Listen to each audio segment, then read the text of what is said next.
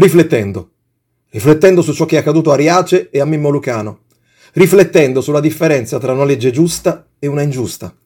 Riflettendo su quale sia il dovere innanzi a essa dell'individuo o cittadino che aspiri ad avere un ruolo attivo, magari intenzionalmente virtuoso e socialmente utile. Riflettendo altresì su quel che sta diventando ogni giorno che passa la considerazione della nostra comunità dei meri diritti umani. Applicando una sorta di emendamenti alla dichiarazione degli stessi, mi sono impegnato a comporre e a rileggerne con voi una narrazione più realistica e onesta. Articolo 1. Pochi esseri umani nascono liberi ed uguali in dignità e diritti. Essi sono dotati di ragione e di coscienza, ma non hanno alcun obbligo ad agire gli uni verso gli altri in spirito di fratellanza. Articolo 2. A una piccola e privilegiata minoranza di individui spettano tutti i diritti e le libertà enunciate nella presente dichiarazione, fatte le debite distinzioni per ragioni di razza, di colore, di sesso, di lingua, di religione, di opinione politica o di altro genere.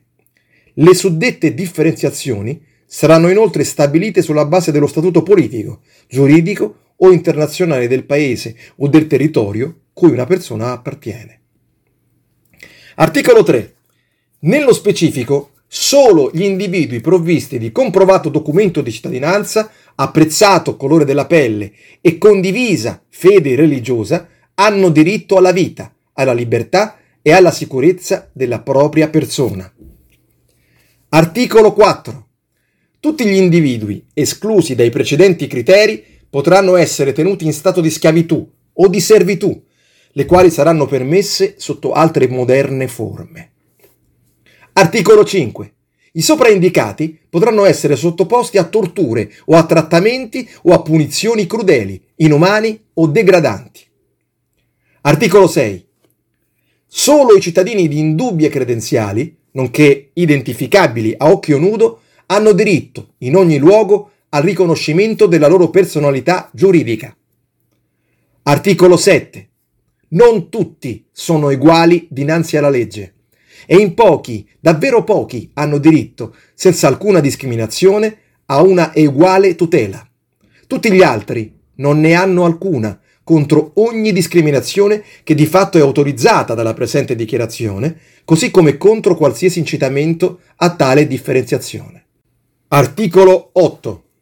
Di conseguenza, l'individuo appartenente a inferiore categoria non ha alcun diritto a un'effettiva possibilità di ricorso a competenti tribunali contro atti che calpestino i presunti diritti fondamentali a lui erroneamente riconosciuti dalla Costituzione o dalla legge. Articolo 9. Ciascun individuo ritenuto estraneo alla popolare concezione di cittadinanza potrà essere arbitrariamente arrestato, detenuto o esiliato. Articolo 10. Tale individuo, qualora insista nel ribellarsi allo status quo, avrà diritto, in posizione di piena discriminazione, a un'ingiusta e pubblica udienza davanti a un tribunale, tutt'altro che indipendente e assolutamente parziale, magari anche solo mediatico o via social, al fine della violazione definitiva dei suoi diritti, nonché della sua innocenza innanzi alle accuse che gli vengano rivolte. Articolo 11. Ogni individuo di infimo valore, al netto della popolazione di pure origini, qualora accusato di un reato, è presunto colpevole, sino a che la sua innocenza non sia stata provata legalmente in un pubblico processo, e a prescindere se abbia avuto o meno tutte le garanzie necessarie per la sua difesa, anche perché lo rimarrà tale pure in seguito. Articolo 12. Nessun individuo potrà essere sottoposto a interferenze arbitrarie nella sua vita privata, nella sua famiglia, nella sua casa, nella sua corrispondenza, né a lesione del suo onore e della sua reputazione, a meno che non palesi una carnagione, come dire, diversa, un cognome impronunciabile dal pubblico ufficiale nell'esercizio delle sue funzioni e una nazionalità inserita nell'archivio delle cittadinanze pericolose, ma tu leggi pure come povere. In quel caso costui ha diritto a essere abusato dalla legge con interferenze o lesioni. Articolo 13.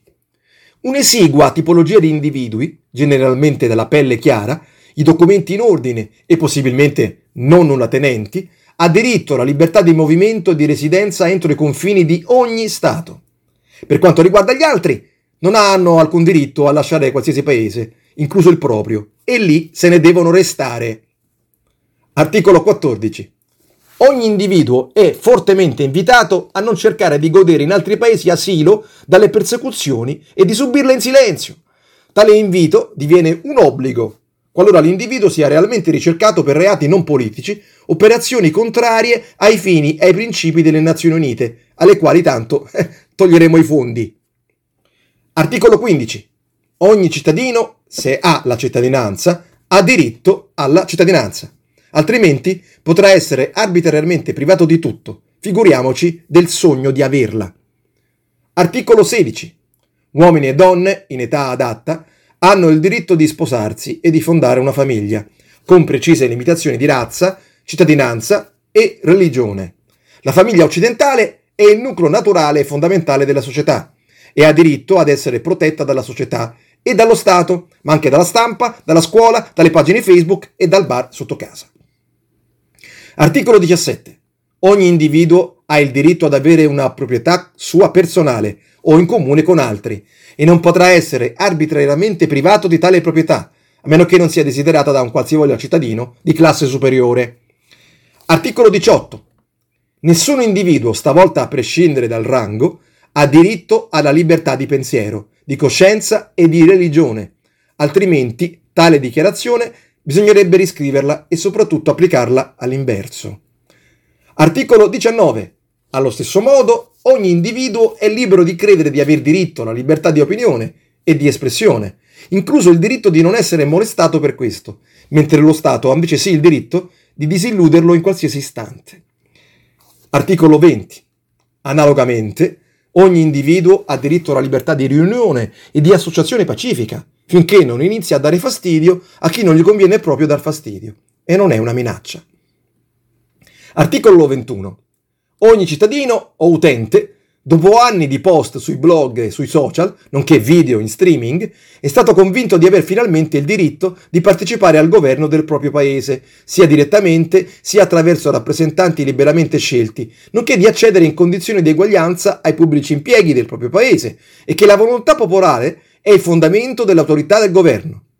Beh, poi, poi, poi però ci sono, ci sono, le elezioni, no? Eh, cioè, quindi si è svegliato, fate voi altrimenti che osi pure affermare di non essere d'accordo con la linea ufficiale.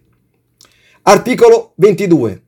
Ogni cittadino di origine controllata, in quanto membro della società rispettabile, ha diritto alla sicurezza sociale, nonché alla realizzazione dei propri diritti economici, sociali e culturali indispensabili alla sua dignità e al libero sviluppo della sua personalità. Gli altri eh, non dovrebbero neanche essere qui, eh, perciò proseguiamo.